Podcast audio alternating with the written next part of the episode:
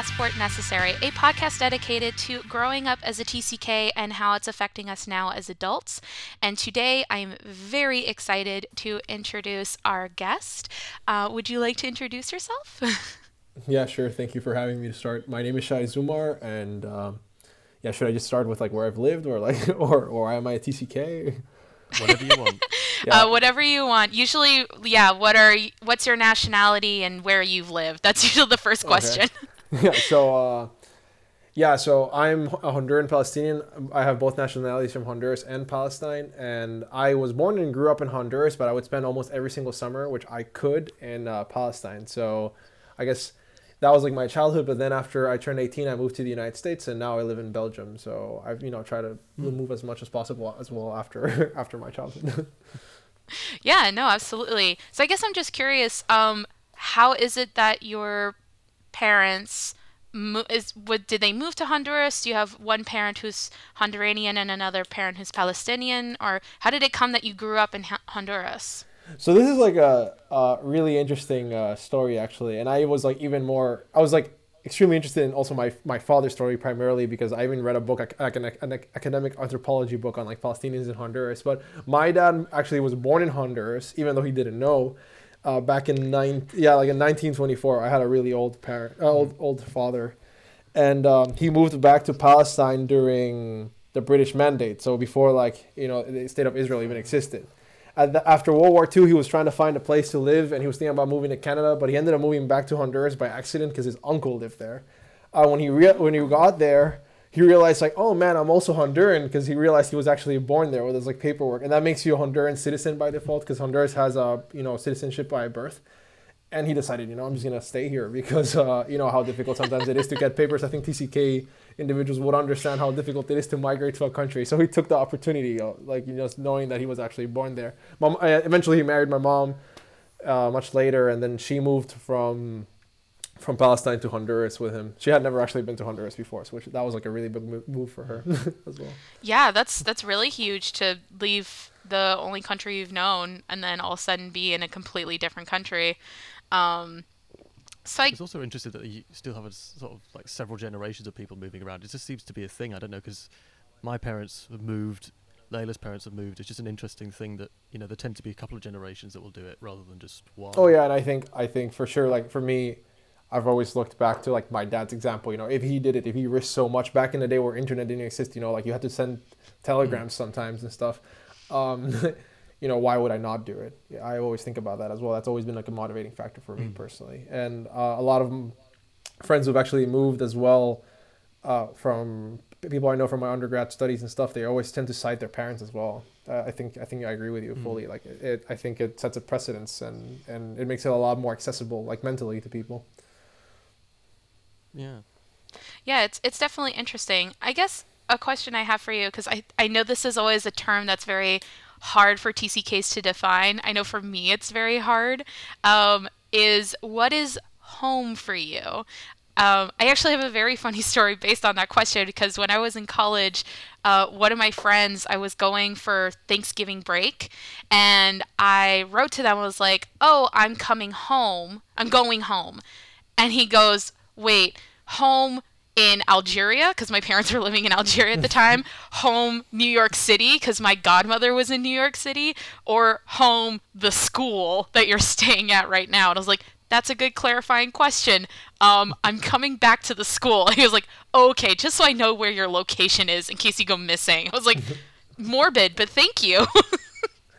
yeah, I guess for me it's pretty simple. I'd argue like home. Um, is not specifically Honduras, but even more specifically like the city of San Pedro Sula, because my parents weren't ones who actually would take me around Honduras a lot. I always felt like that was one of the things that I always felt very different between me and other people. It's be like there would be a lot of internal tourism, right? And then my parents would be like, "The summer's around, we're going back to Palestine." I was like, "Okay," you know. So I would just you know miss out on all the summer and all the possibilities of hanging out in Honduras. But for me, home is definitely San Pedro Sula. I've come to feel very different of that recently uh, because I've lived uh, outside San Pedro since I've been I've been a teen. I'm 25 now, so like it's been a couple years, and every single time I go back, I do realize like, oh man, you know, like this yeah, this was my childhood home, but but it feels like there is less to return to every single time. My parent, my, my mom and my brother still live there, uh, but to be honest, that's like what makes me just go home. Like I, I to be, I think if my mom and my brother wouldn't live there, I would just not be back. Mm-hmm. Mm. Mm-hmm. So it's more, it's the idea of that was home because that's where you grew up, but it's not home as in like a physical space that you constantly want to return to, other than the people who are there. Yeah, I think I think that's been the case more and more. I do miss my my room specifically sometimes from my childhood, which I, I, I always thought it's a really weird thing to miss, but uh, but yeah, but like exactly what you reference, it's it's more like uh, I I miss the people, and every single time I'm there, it just feels a bit more foreign to me. Mm-hmm. Mm. So I guess um, now that you're living in Belgium, which I'm sure is very different from where you've lived in before, how is it living in this country uh, versus when you were living in the States, when you were living in Honduras? You know, to be honest, Belgium is the first time I've like fe- felt extremely foreigner, and this is like I guess uh, weird because you always you always feel like oh you don't fit right, like oh man yeah it's weird. I guess my friends celebrate these things that way. I have a different religion or whatever and stuff like that. Um, but it's like I come to Belgium and it's like I, I and I just recently moved back. I was here in 2019 and then moved to California for a year and then I came back recently again to finish my studies and. Uh, and I went to the supermarket after being in the U.S., a place I'm really comfortable in, um, for a year. And I show up and I go to the supermarket. And it's just I just couldn't read like what was on the on the tags, right? And I was just like, wow, you know. And that was again a reminder of like you can get more foreign than you already were. You know, like you can truly Right. push it further. So so for me, that's been like the biggest realization of being in Belgium. Uh, I think I think it's interesting because um, ultimately, and I don't like to categorize countries as like West and East and stuff like that. I'm not a big a big uh, I'm not a big fan of that. But like it is ultimately a European country. You know, it's a Western European country, so it has a lot of similarities to like yeah again just uh, countries which like the United States that have like big uh, media outputs right that are that you can actually experience through like movies and stuff. So it's not that different to be here, but the, the biggest difference is the is the language barrier. I mean, yeah, there's interactions with individuals, what the expectations at work are, university are, like expectations for with relationships and friendships are different, I guess, a bit. But I've never felt that they're like per se extremely different. They're more like quirky, if you want to Mhm. call it that way. hmm But the language is like what kills me. That's for sure. but people are proud, you know, to like speak Flemish here. Uh, so it's it's Oh. even though everybody speaks English perfectly, and I am immensely appreciative of that. It's not the same, you know. Like they just look at you as the foreigner. so, yeah, I don't know. I was gonna say, suppose, yeah, it's an interesting one because Flemish is one of those languages that nobody really talks about anywhere else apart from in Belgium. It's, like, it's the only place where it matters. Everywhere else, it's just like, nah. Yeah, and then a lot of people will just say it's Dutch, and then the and then a lot of the Belgians will be like, no, no, it's not Dutch, it's Flemish, and they'll try to make a difference. And um, and I I mean, I'm not one to argue with that because I don't know anything, you know, about like the the specific linguistics. So I'm not gonna comment on that, but uh, but that's the whole point. It just uh, you know, it's and it's just really weird because you're there in the supermarket and it, everything's written in like a million languages, but it's not like the language you know. It's like it's either Flemish, German, or Dutch, right? Oh, sorry, or uh, or French, and you're like, well, I know. I at least personally don't know any of those three languages, so. Um, yeah, so I don't know. I guess I guess I chose the wrong country language wise to come to. I, actually, that's really interesting. Why did you choose to move to Belgium? um, so I had like this. I guess like anybody else, when I graduated, I had this really big crisis of what I wanted to do, and I knew some uh, Belgian researchers who did who worked on sustainable metallurgy and materials. So that's what I do now. It's like I'm getting a master's degree in sustainable materials, and I'm interested in like knowing how to produce cleaner metals and how to recycle metals. That's like my interest, and and Belgium is like the place to be apparently for that. So I got a pretty good, uh, nice deal. And I guess this is something as a TCK you always sort of like know it's that there are benefits to doing some stages of your life in some places like cheaper graduate school. Uh, So Yep. I was just like, yeah, definitely not paying grad school in the United States. I did undergrad there; it was expensive as hell. I'm out, you know. so I came to Belgium, and uh, I have no regrets in this matter whatsoever. I think the university is really prestigious and. Uh, and there's been really big like slap in the face sort of expectations because you know education in the United States is like it, it is like a whole culture on itself and then I came here and there were like other things to expect so I hit a wall in that regard but again I think I, I achieved the things I came to do which was to become an expert in, in the field and, and Belgium is a very, a very rigorous scientific country so um, you know I, I have no complaints in that in that regard. Hmm that's why I moved ultimately. And it was on a flim I had never been here before. Uh, Something just, uh, new.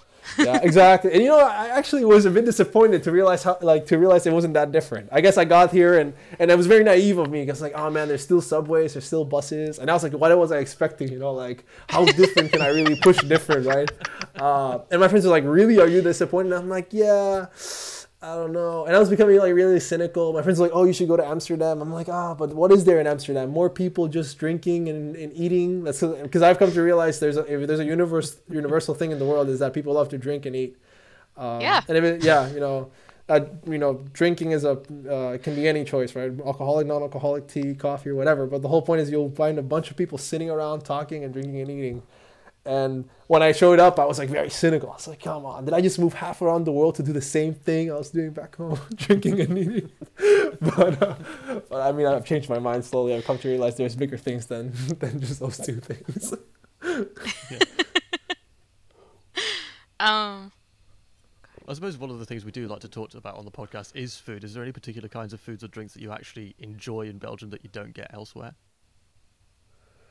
Mm, um, that's hard. I don't. I mean, I don't want to insult insult any Belgians, but I don't think Belgian food is particularly good for at least for my taste. Um, and I think a lot of uh, Belgians Belgians will tell you directly, like, "Oh man, it sucks. Like, why did you come here?" And I've always been, I always thought, like, "Wow, how?" Because I think Belgium is a great country. Like, honestly, it's a great place to be, like, and to live. But like, a lot of Belgians just uh, I mean, from my experiences with a lot of like a lot of interactions with students, they tend to be very surprised that you chose this country to come. It's like, why this country out of all the countries? Like, and I try to remind them, like, yeah, you know, it's a really cool place. It's, uh, you know, like you guys know what's going, like, what's up. You have a really functioning society and stuff. Uh.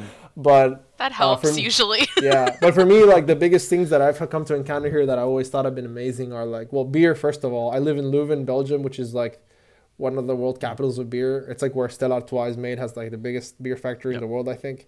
and then you get like all these Belgian triples and other types of Belgian beer. So that's been awesome. And uh, and then there's like a bunch of like random things like the fries here are amazing. You know, like uh, just mm. like I, mean, I don't want to call them French fries because I'll also offend people, but uh, that's what Americans would call it. But you know, Belgian fries are amazing, and then they dip it in um, in this like beef stew. I, I I'm probably gonna butcher the pronunciation. It's called like stoofvlees and it's just a be- like a really thick beef stew. It's almost to the point that's a sauce, and you can like dip your fries in it, ah. and it's just oh, so good. So yeah, good. it's so good. So like this is amazing here, and also the mayo is really good here because you know they don't dip their fries in uh, in uh, in ketchup. They do it. For, they dip it in mayo. And I thought at the beginning, oh man, that, that sounds horrible. And I tried it and I was like, but wait, the mayo here is actually like the cheapest mayo is like the best mayo in the US, for example. like it's just substantially better. so I became like a mayo fan. And then when I moved back to the US uh, last year, I remember me trying to figure out if like, oh man, you know, like the, the mayo that is actually at the standard of Belgium is like $8 a jar. And then I would still buy yep. it because I was like, you know, whatever. It's like I've mayo is just such a good food. I, I missed that when I was in the US. Uh, but those are like simple pleasures I have here. Mm. I guess another one I'm, I'm curious about is is there food that you miss from Honduras and from Palestine?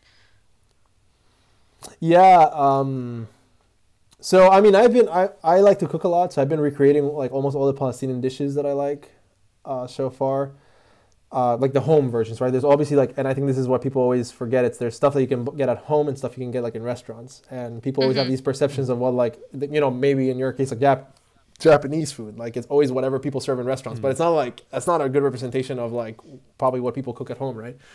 Um, yeah. So for what people cook at home, I've been able to recreate that, but for Palestinian food, I always miss like a good shawarma, like a good, mm. you know, like mm. it's hard to find. Like there's a place um, and a good falafel as well. I remember, and you guys, I mm. assume you guys have lived in Worcester, so like.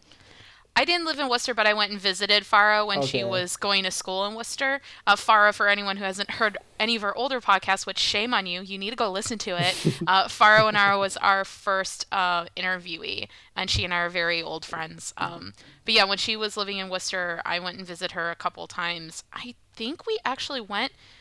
Did we get falafel? I don't know. No, it's but like, been a couple years. yeah. So I was gonna say is actually like my friends and I would drive all the way to Providence, which is like an hour drive to get falafel, because it was like the only legitimate like Arab place we knew that was like good enough to be like Middle Eastern level. And for me, that I've never been able to find a place that's that's good. And shawarma, so I miss that in the Middle East. And then Honduran food, it's like uh, Honduran food is very diverse. It's almost like Mexican and Caribbean combined, and there's a lot of like things that are unique to Honduras. But it's hard to find that um, here. But one thing that I always miss about Honduras is like tamales, but like how they're made in Honduras. Those are really hard to recreate, right? Because you need so many ingredients and that. And uh, the other thing that I always miss is like really fresh tortillas, like. Um, you know, that are just made like fully from like white corn, that it's like fresh white corn and it's like done properly. It's not like milled in an artificial manner. Like that's hard. That's even hard to get sometimes in Honduras because things have become so industrialized. But uh, but I miss that, and that's just almost impossible to like at least to get here. And I was and, watching. Go ahead. sorry, yeah, and Belgium has like their like. I mean, maybe this is in Europe and like in general, but at least my impression is that in Belgium, getting Latino food is particularly difficult. That's something that was very impressive to me. Mm. It's like in the U.S. you can always get like Latino food. It's very accessible, even Middle Eastern food. Especially if you're in a big city like New York, you can get any food, right? Uh, but right. then I'm, I'm here in Belgium, and it's like I was talking to a bunch of friends who've actually lived in Latin America, Belgian friends, and they tell me, oh, it's impossible. Like people have no notion whatsoever mm-hmm. of what like authentic Latino food looks like, and I, and that that sometimes is difficult. Yeah. I know when I was living in Paris, that was our biggest thing that we missed because most other foods we could kind of fill that craving. Paris has a very large Asian community, and I say the general because they really do. Mm-hmm. They have a fairly large Japanese population. There's a very big Vietnamese uh, population. Um, so there there is opportunity to get Asian style food. Um, there is opportunities to get food from um, certain African countries because there's a fairly large mm put like there was a very large number of immigrants that came from North Africa and from the French Horn. And there's also quite a bit of Middle Eastern food because there's a lot mm. of different communities um, that have moved into France. So that food was very accessible but any sort of Latino food forget it. You were just never going to find it. So we would just have to as best we could recreate it at home because there was no way we were going to find it on the local market. I don't know how it is in yeah. England.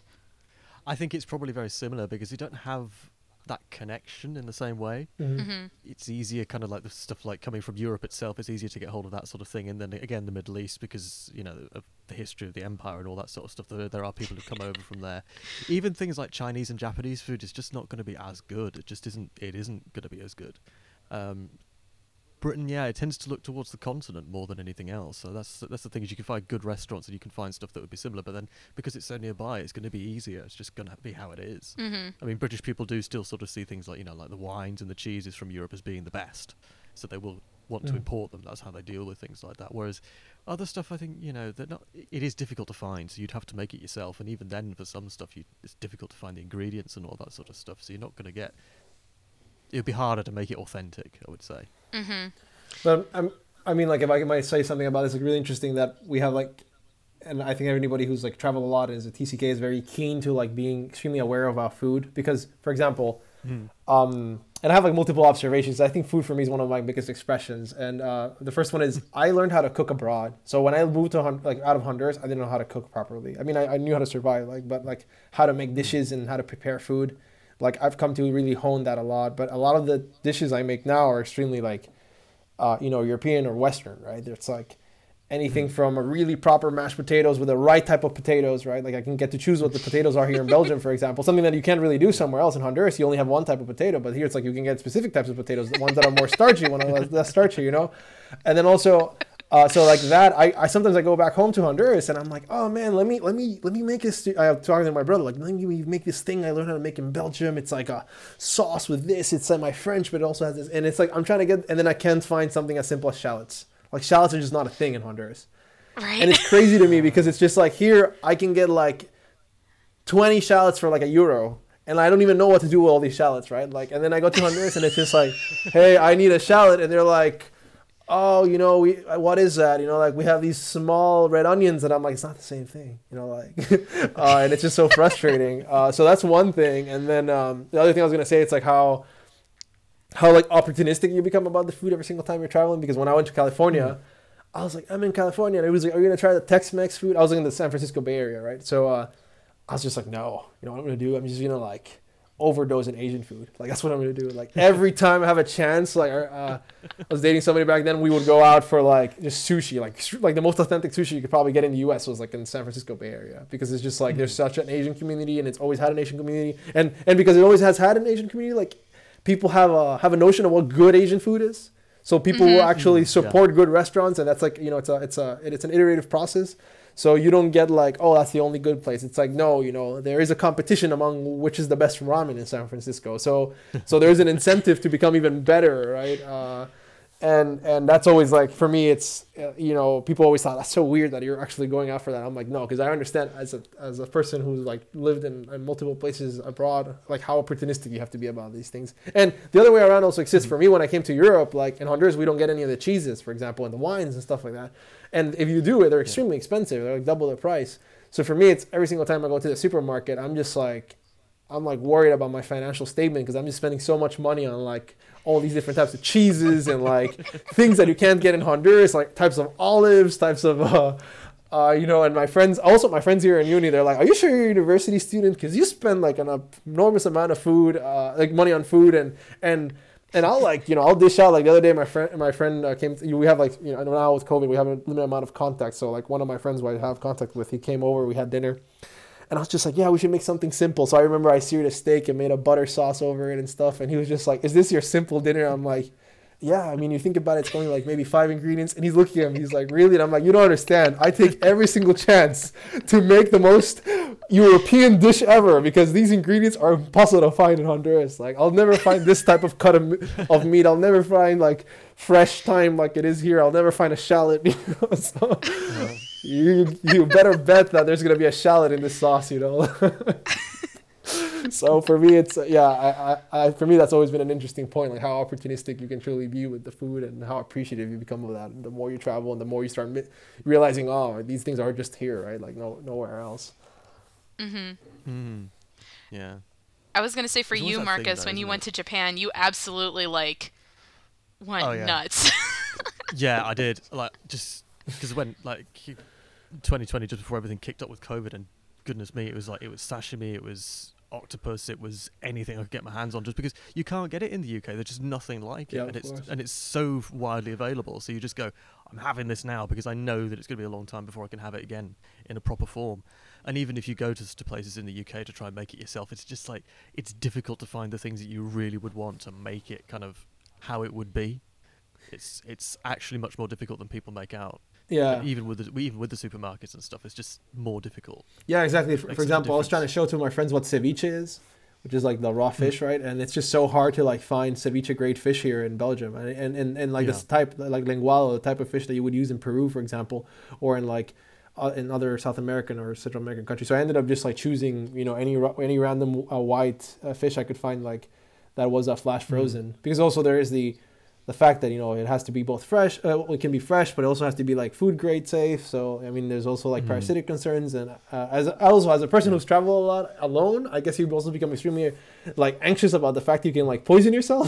So for me it's always i tell myself like i always tell my friends and myself like oh man you know if i can't guarantee this is like the grade i needed i'm not making ceviche. And they're like how do you know? And i'm like i looked into it you know like to be able to kill the uh, tapeworm eggs you have to like fast freeze it at negative 25 so i'm like looking for a specific item in a foreign language right like just an, an impossible task it's impossible to communicate what you want uh to the people like in the store, right? So it's just uh, it's always a, it, makes up for a, always a hilarious experience, and uh, but I, I think ultimately like in Belgium is a good place to be. Like there's such a foreign population, like uh, expat population here, that people like there's massive like uh, groups for every single city. Like there's a group called like expats in Leuven in Facebook, and I literally just like posted, hey, I need. I posted the question of the fish, which my friends at the time were laughing at me. Like nobody's gonna answer a question about like where can you get a white fish for ceviche that has been flash frozen, and I got like five actual like paragraph long uh, responses about like this Really? yeah this fishery gets it this thing this person gets it for you this you know you can also use this other fish. Oh man this fish is and everybody's discussing and i'm not even like joining this like it's other people discussing at this point right? And my friends are just like i guess all expats must be as weird as you are like in their minds. It's like is, is is raw fish you know such a delicacy that you guys can't live without it. I'm like yeah you just, the thing is you've never had ceviche man so you don't get it you don't know the lengths we'll go to to make this dish because exactly. I miss it. And then you end um, up paying like ten euros for limes, right? Because limes in Latin America are super cheap, cheap, and here it's like a euro a lime. And, you, and for the recipe, it's like thirty-five limes. You're like, I don't have that money. yeah, exactly. You you already bought the fish, and you're buying the limes, and then you realize the limes are gonna be more expensive than the fish, and you're at this point, uh, you know, it's just it's all all everything especially regrets, all the feelings, happiness, sadness, regrets, no regrets, everything. um, so kind of going on a slightly different topic, um, do you like traveling, like the actual aspect of going from one country to another country? And if so, what's your favorite part about traveling, and what's the thing you hate the most about it? This is a hard question because I think traveling is a very um, effort intensive task, right? And I think it really depends mm. on like what you're feeling in your life at the moment. Because if, and I think this is like anybody who's ever moved, you know, like the the, the circumstances of the move really, um, you know, like they add all this context and all this meaning to like your your your um, your viewpoint, your, your point of view towards like the actual move.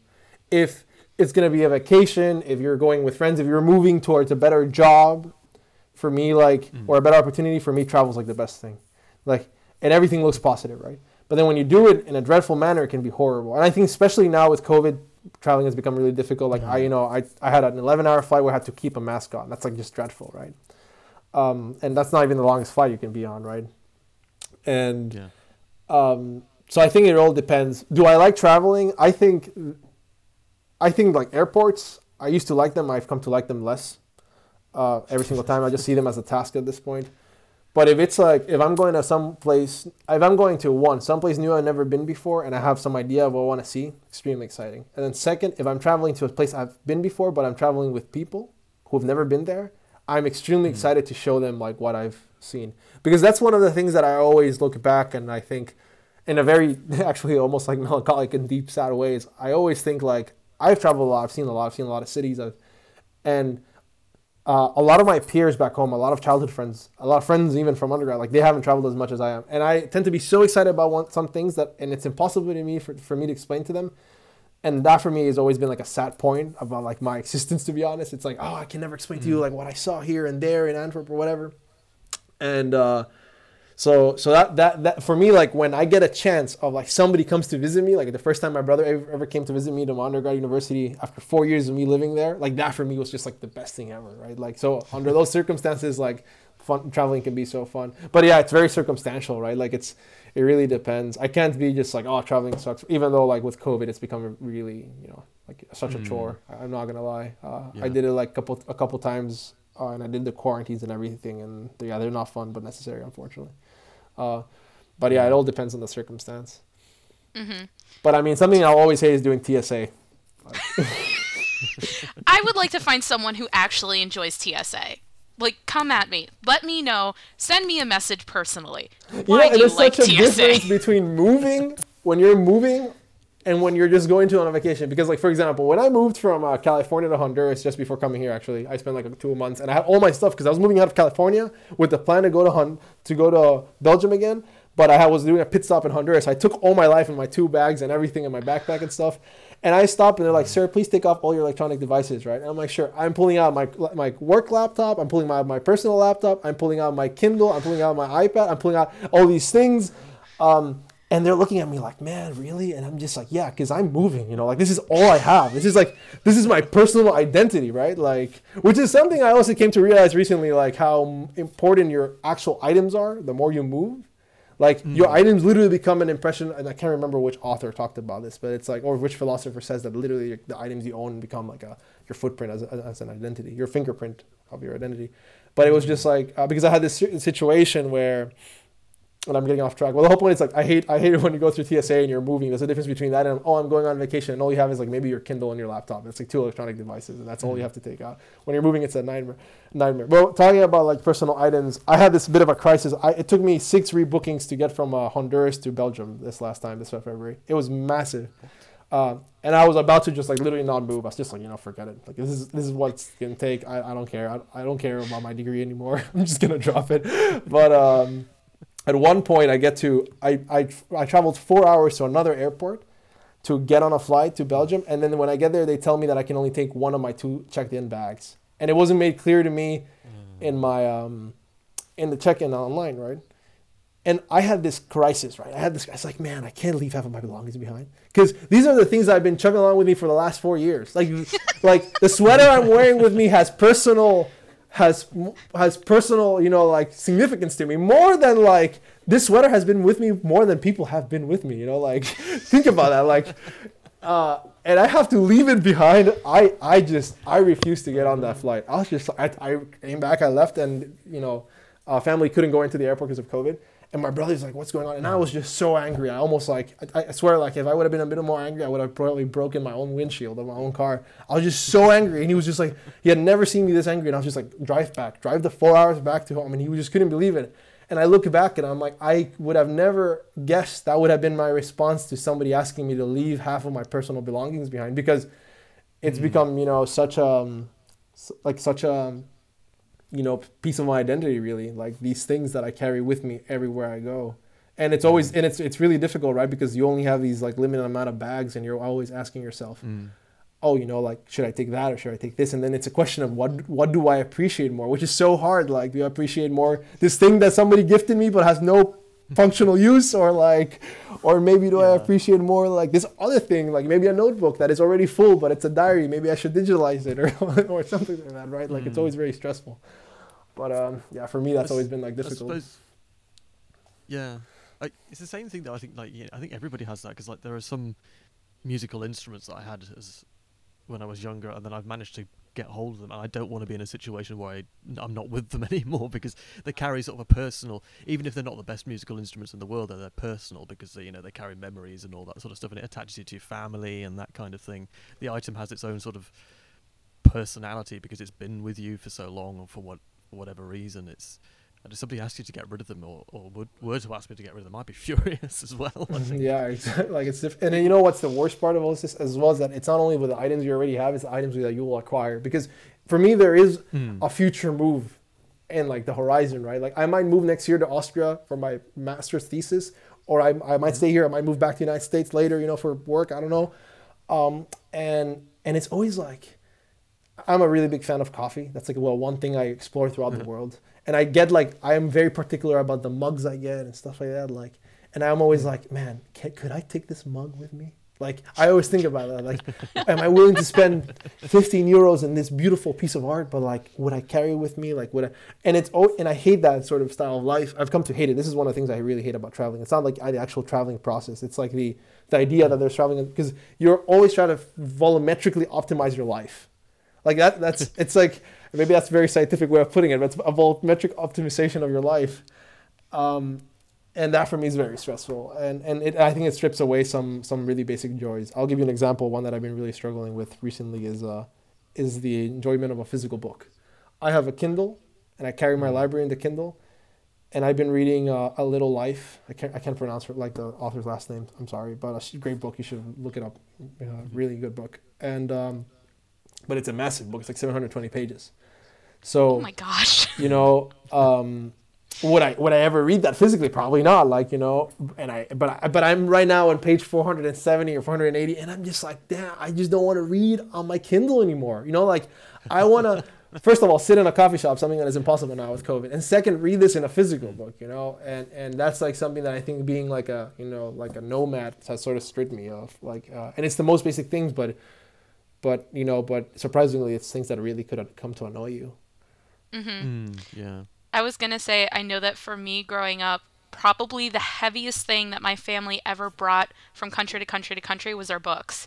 And now that I've lived in a place more permanently, I probably will move again. I know that's going to happen, but I can 100% guarantee the heaviest things combined between myself and my partner are our books. And it's actually a really it's like subconscious. I don't really think about it, but mm one of my favorite places I like to go to is this comic book shop. And every time I go, there's this subconscious like discussion that I have with myself where it's like, I really want to read this book. I can't wait to get my hands on it. I want to read it. Because with comic books, it's very hard to translate to digital unless you're using mm. like an app that that uh, artists can subscribe can upload their work to. But most comics are printed in books.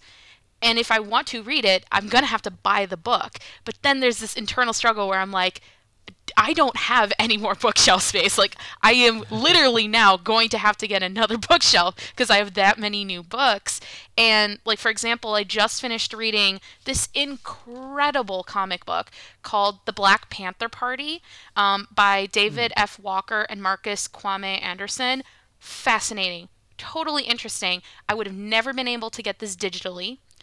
But then it's like, okay, this is another book in my collection and mm. the next time I move, it is going to be the heaviest thing that I'm going to have to move because I just I can't stop buying books. I just there's something about the texture, the feel. I have a Kindle. I almost never buy something because I'm like I just want to feel the book in my hands. Yeah, exactly. Yeah, yeah it's very frustrating. Yeah, um, I mean, I when I moved from Worcester to, the, to Honduras after university, I shipped all my books, and I remember like multiple boxes got home, and my mom was furious. She's like, "How much do you pay for this?" I'm like, and I'm also really particular about the print. I'm like, mom, look, this is an Edward Said copy because like also I'm trying to convince my mom since that's a Palestinian author. Like this is an Edward Said philosopher. He's a Palestinian. It's a copy of like you know from from 1997. It has this version with this commentary. You can't really get this. I got it in a thrift shop at the Harvard book store, you know, store. And my mom's like, I don't care. You know, like it's paid, a book. yeah, you paid more for the shipping than the value of the books. It's like it's the personal value, mom. but. Uh, yeah. So, um, I, I, am I am curious. Um, I know this is kind of shifting a little bit again, but um, what's a tradition or another way of like saying is like a quirk that you have from another culture that you carry with you? Like I know for me, it's very traditional in Japan, but my family kind of did this no matter what. Was we um never wore shoes in the house. We just didn't. It was mm. a, like I grew up with that. I know from Korea, definitely, because you don't wear shoes in the house either. But I think we did it before. Not 100% sure. But I know that every single place we moved to, even when we were living in Guatemala, instantly shoes were off. Do not wear shoes in the house. And it was just something we brought with us every place. So I guess, like, for yourself, what's a tradition or a quirk or something that you know is characteristic to where you live that you kind of bring with you? Hmm. I don't know. This is a really difficult one because I've I've struggled a lot, a lot, with my identity as both a Honduran and a, and a Palestinian, and I think there was a time that I actually tried to mm. like I would actively reject it. So I was like trying to change the way I, I behaved and stuff.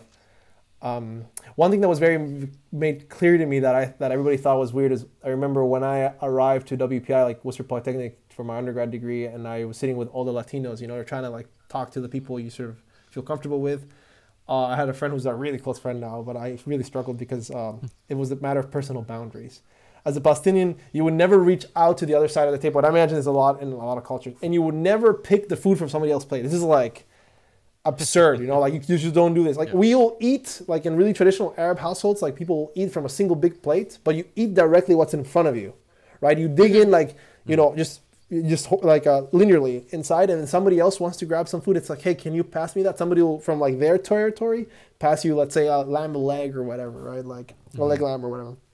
And I remember my friend Mateo comes in sits down and he's like yo that looks pretty good. Let me try. And he just like reaches out and he just like forked something in my plate and I was just so disgusted like that's the best word to describe it I my appetite fell. I was just like, damn, I don't want to eat it. Everybody's like looking at all the other Latinos because they're like thinking, oh, man, this guy's from Honduras. He must be Latino like we are. But it's like for me, it's like, oh wow. And I and I came to realize like, wow, I've been dealing with a even in Honduras there isn't a big like second generation Palestinian community, but there's a big third and fourth generation Palestinian community. So I used to get along with people who like call themselves Palestinians, but they may might not actually speak Arabic or, or know a lot about the culture. But you retain these quirks, right? So like people are still very. Mm-hmm the way they sit down in the table is very like formal and stuff, right?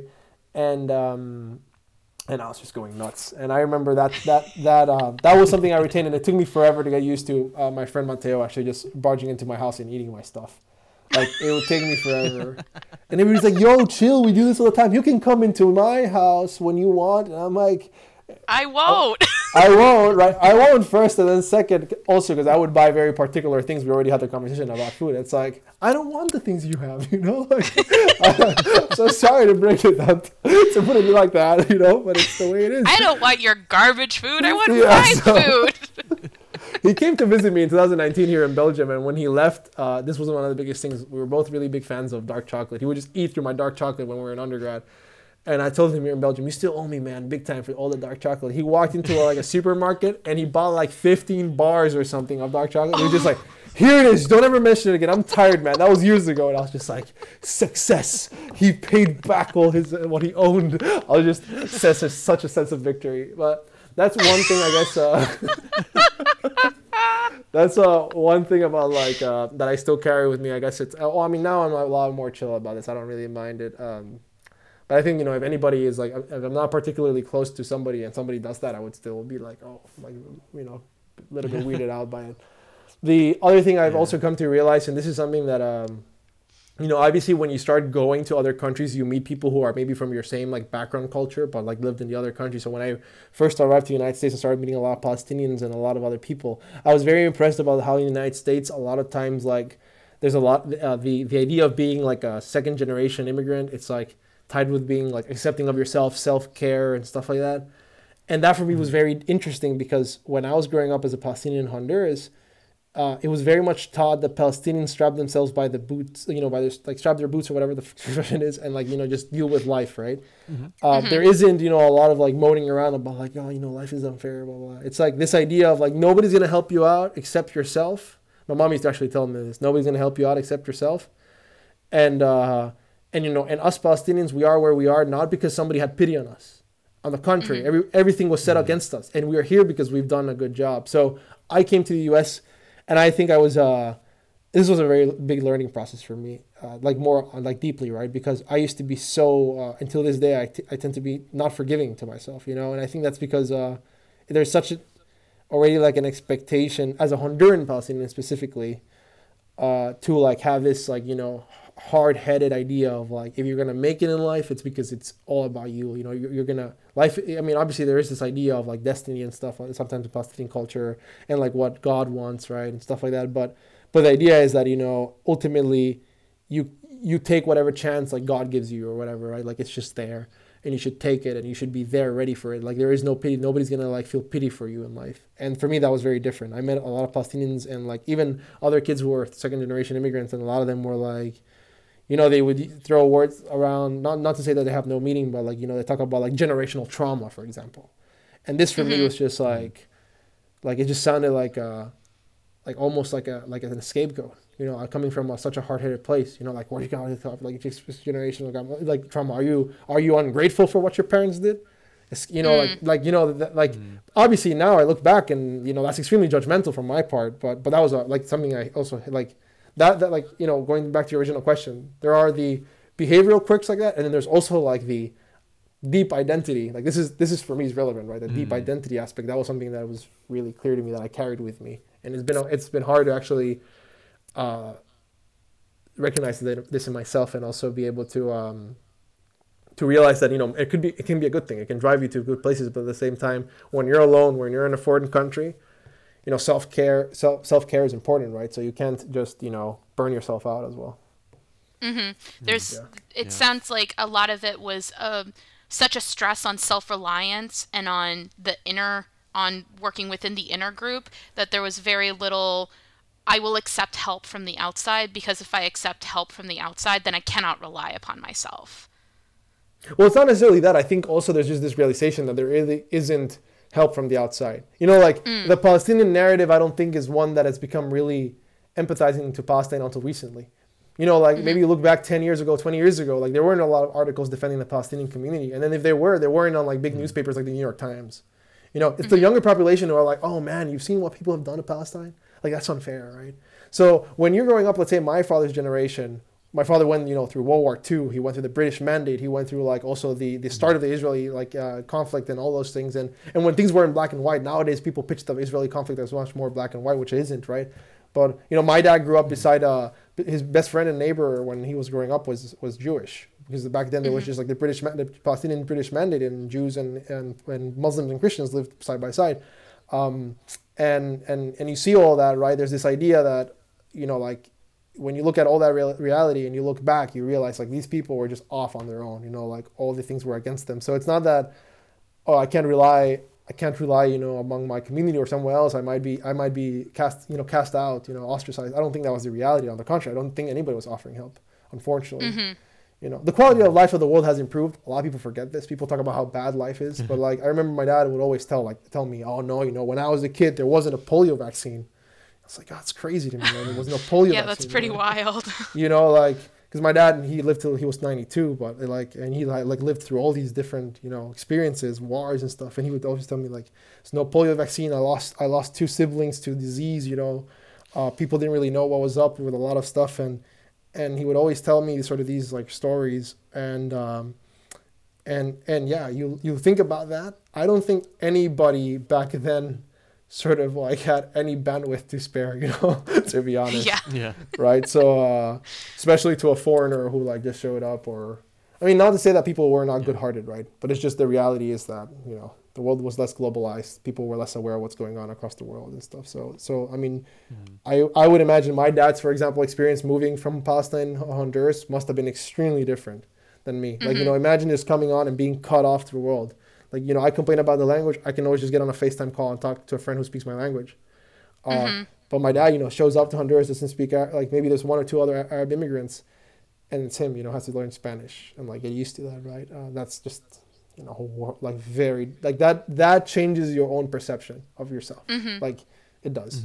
You know, you look back, you probably think of yourself as like somebody who like relied on himself versus and I always tell people like this. It's like when I came to the U.S. as well. There was like the international office. They talked about like you know uh, culture shock and all these things, and like they made it really the support. You know, they can talk to come to a counselor, and I'm like thinking, yeah, my dad had none of that. You know, like he couldn't call home, right? Like, uh, so I think this is where it comes from, um, ultimately. Mm.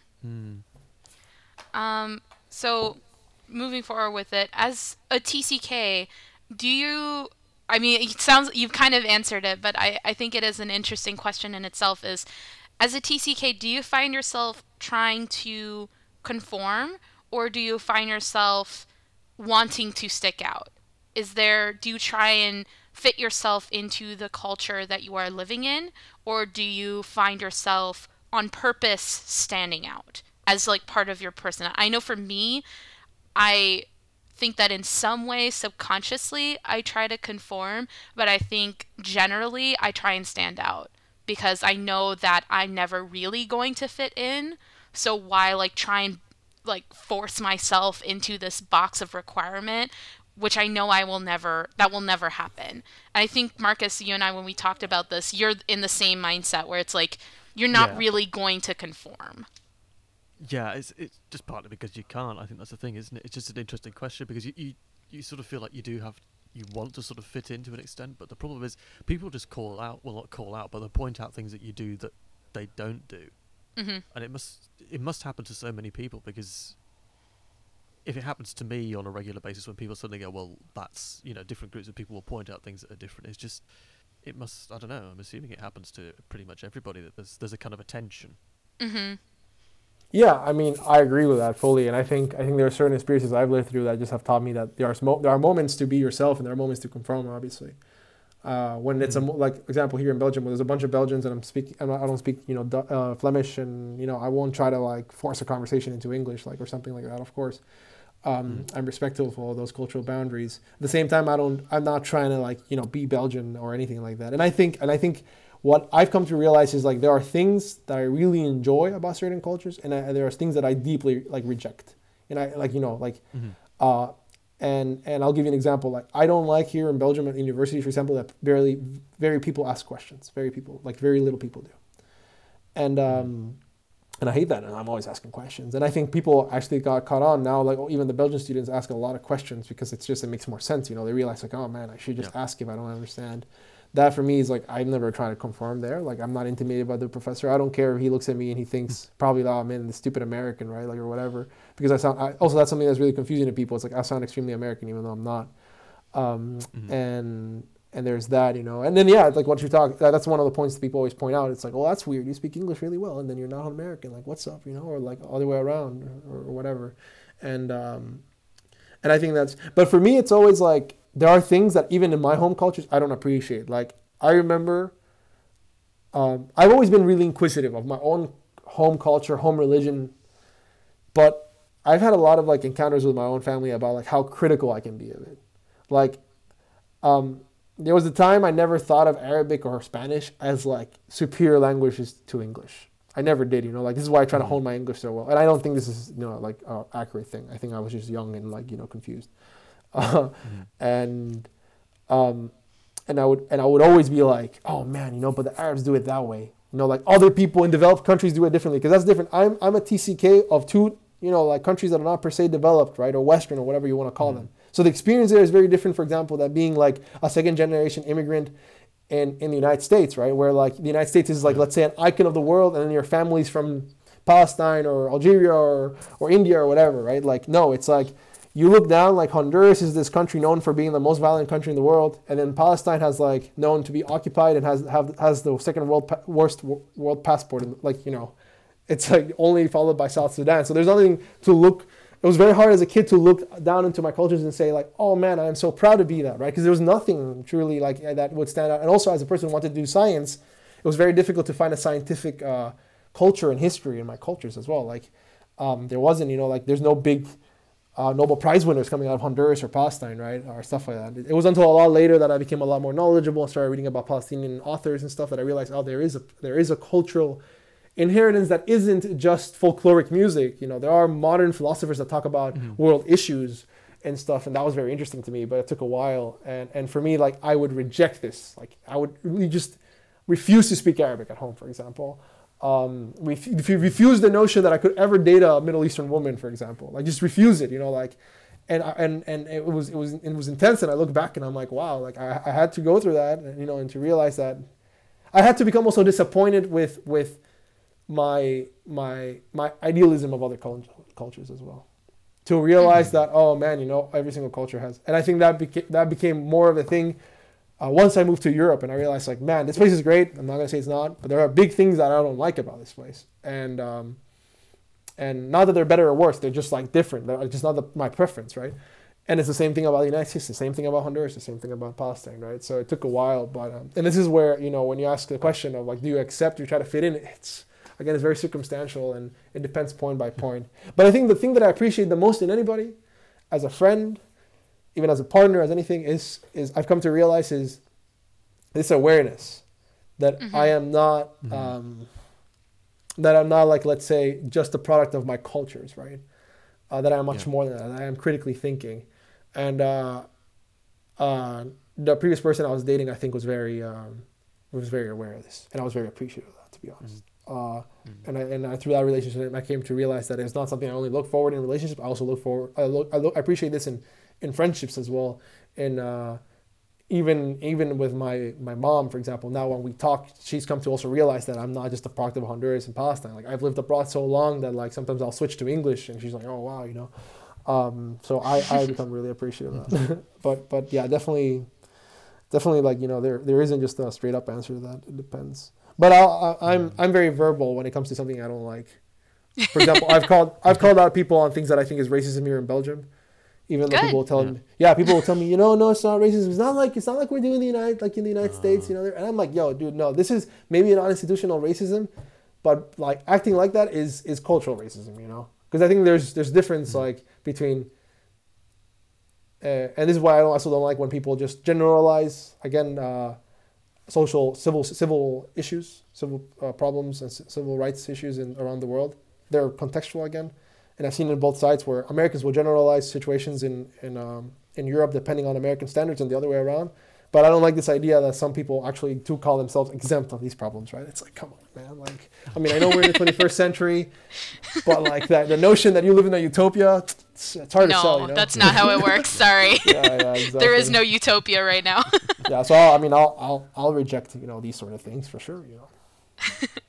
Um. So we're we're getting close to the end, but I do have one last question for you because I think it is something that um, it, we we've lived through it and we know what it's like coming out uh, of you know having been in TCK and where we've lived. But uh, what advice do you have for a young person?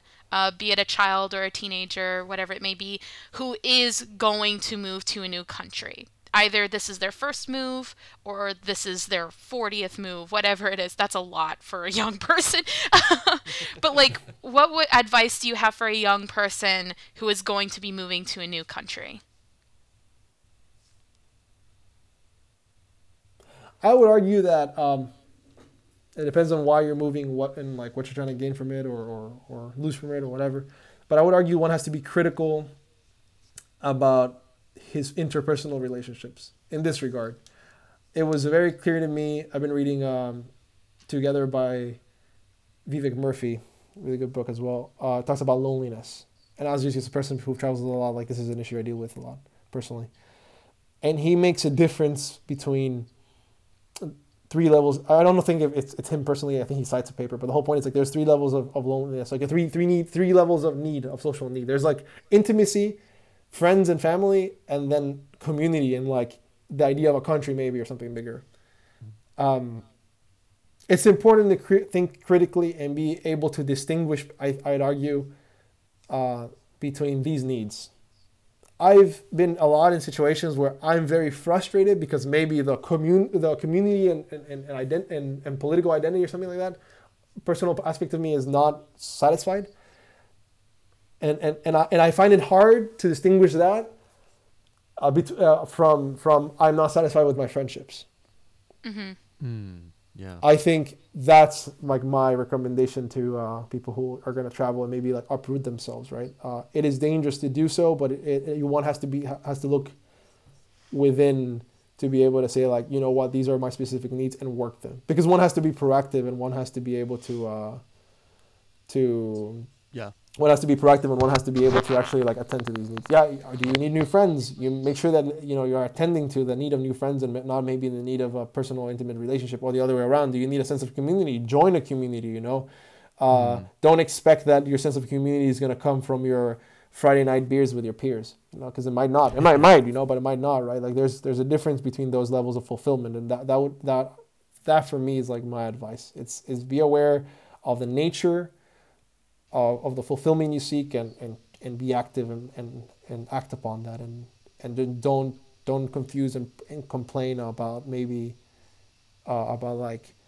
oh man but my friendships aren't giving me what i need maybe your friendships just are not the thing that, that you should be expecting yeah to, the, the mm. you shouldn't expect your friends to give you whatever you know fulfillment you want in that regard very, i think that's mm-hmm. a very important thing to keep in mind Mm-hmm. Well, I think it's actually really important advice because it's one of those things that you don't think about it because you just hope that when you arrive somewhere that everything's going to slot into place. And I suppose it does actually take work to try and find people and meet people and make sure that you are sort of looking at yourself and how what you want from the situation, but also you know understanding that other people don't have to give you things if they don't. You know that it's not their job to give you stuff.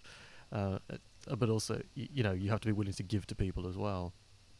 I suppose it's a difficult one when you move, isn't it? Because it's like trying to set up that kind of sense of community and stuff like that can take a bit of time. Mm-hmm. Yeah, exactly. So. Yeah, exactly. And, and that's difficult. That's always been difficult for me because I've been moving like let's say mm. every six months to a year, and mm. it was it was very clear to me at one point that like I was failing in these three regards. And and I was until I read the book I was like, man, I now I, I sort of understand why I'm so unfulfilled. It's not that it's not that my friends you know abroad are making me feel unfulfilled. No, it's like maybe I do, you know, long for a more personal relationship, right? Like an intimate relationship. Maybe I do mm-hmm. long for a sense of community, right? Because you know, I, some people can sell this idea that you're a global citizen.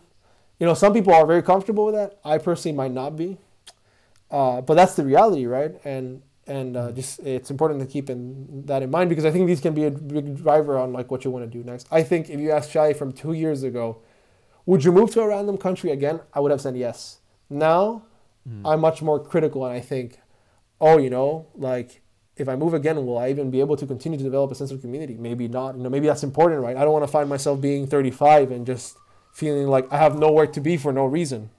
Mm-hmm. You know, mm-hmm. for me, that's a very scary yeah. thought, right? Like this idea that there is nowhere to be for no and no reason at all to be anywhere. Uh, can mm. be scary. Some people are like, uh, you know, long for that sense of freedom. For me, it's like I know I'm a maybe it's the engineer in me. I, I, I look for a sense of purpose in, in life or something. But, uh, but yeah, I but mean, just keep.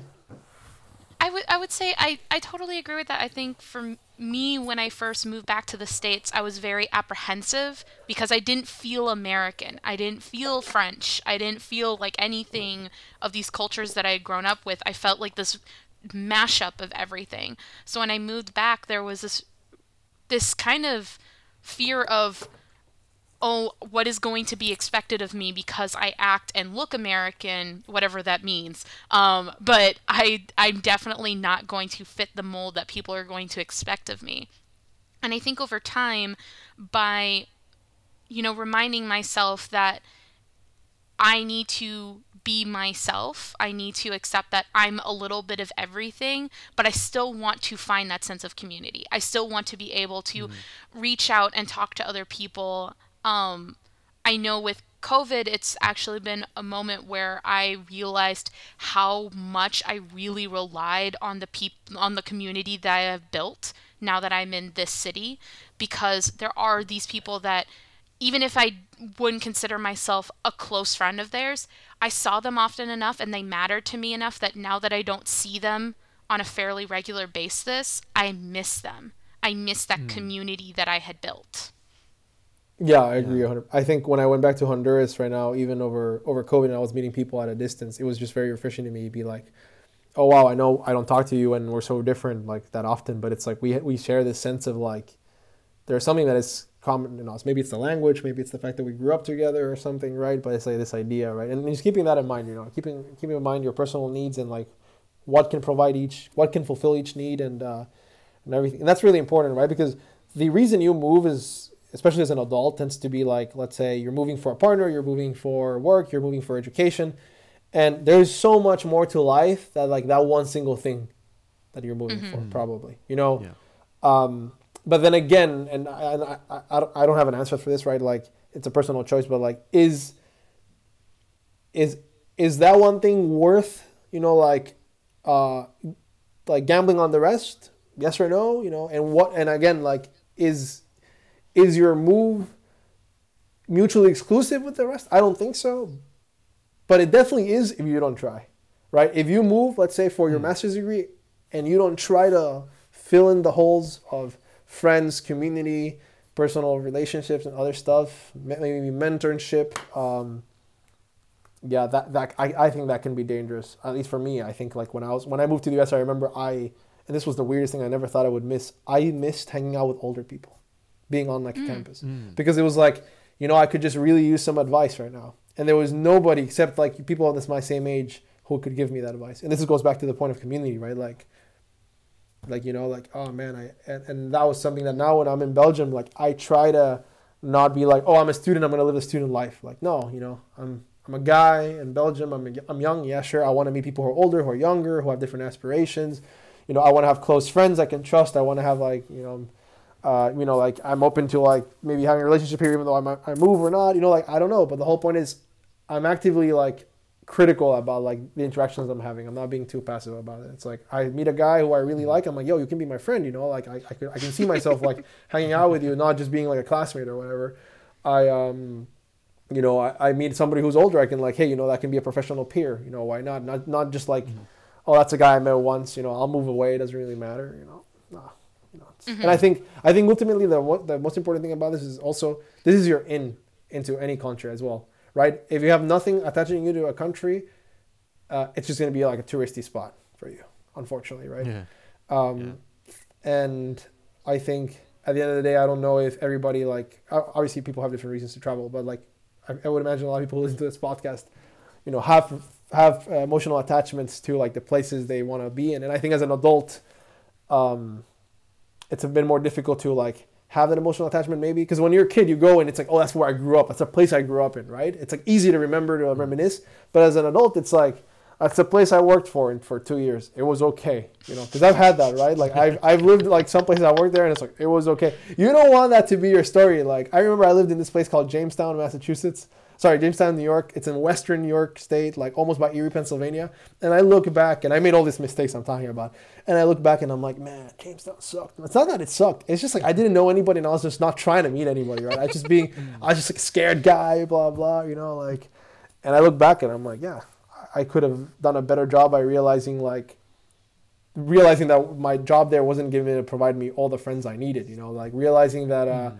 I needed to meet people that all the people I knew were older. I needed people who are my age. I needed to meet people who are younger than me. I needed to meet people uh, who I can like maybe I could like actually confide with, like you know, like a friend. Yeah, I didn't do that at all. Uh, and I look back and I'm like, yeah, I'm so glad I learned my lesson. Now in Belgium, I'm trying to do a better job at that. I'm, you know, I'm reaching out. It's hard, obviously, with COVID to actually meet people. We meet outside in the cold weather, rain. Um, Freezing. Hello, how are you? It's, it's yeah. very nice to be friends, isn't it? exactly. Uh, but you know, we try. So that's my advice. well, thank you, Shadi. This has been very, very fun. It has been lovely really speaking to you and doing this. Um, so I just want to encourage everyone uh, definitely leave us a comment or review. We're anywhere where you can find wonderful free podcasts. Um, and that's part of it. It's free. Um, so uh, if you want to reach out to us, we are on Twitter. It is Passport N E C E S S 1. Don't know why that's what we got, but it's what we got, and we're rolling with it. I Twitter is a hellscape. Um, but anyway, uh if you want to reach out to me, I'm on Twitter. Um, but yeah, thank you so much for uh, joining us today, and we'll see you next time. Bye. Thank you.